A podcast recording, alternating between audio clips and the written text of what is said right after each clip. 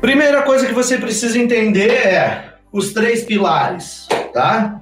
Quais são os três pilares, galera?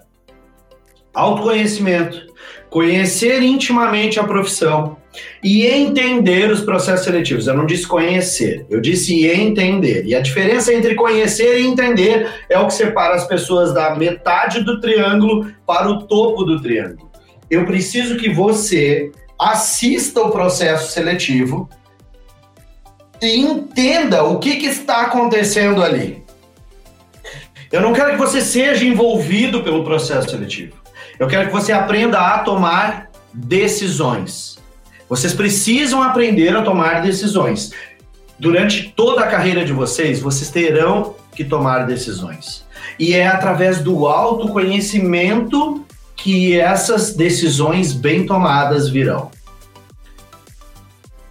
conhecendo todos os desafios que essa profissão traz. E eu não estou falando de desafios dentro da cabine, não. Não estou falando das coisas que você vai viver dentro de um avião. Eu estou falando das coisas que você vai viver no hotel.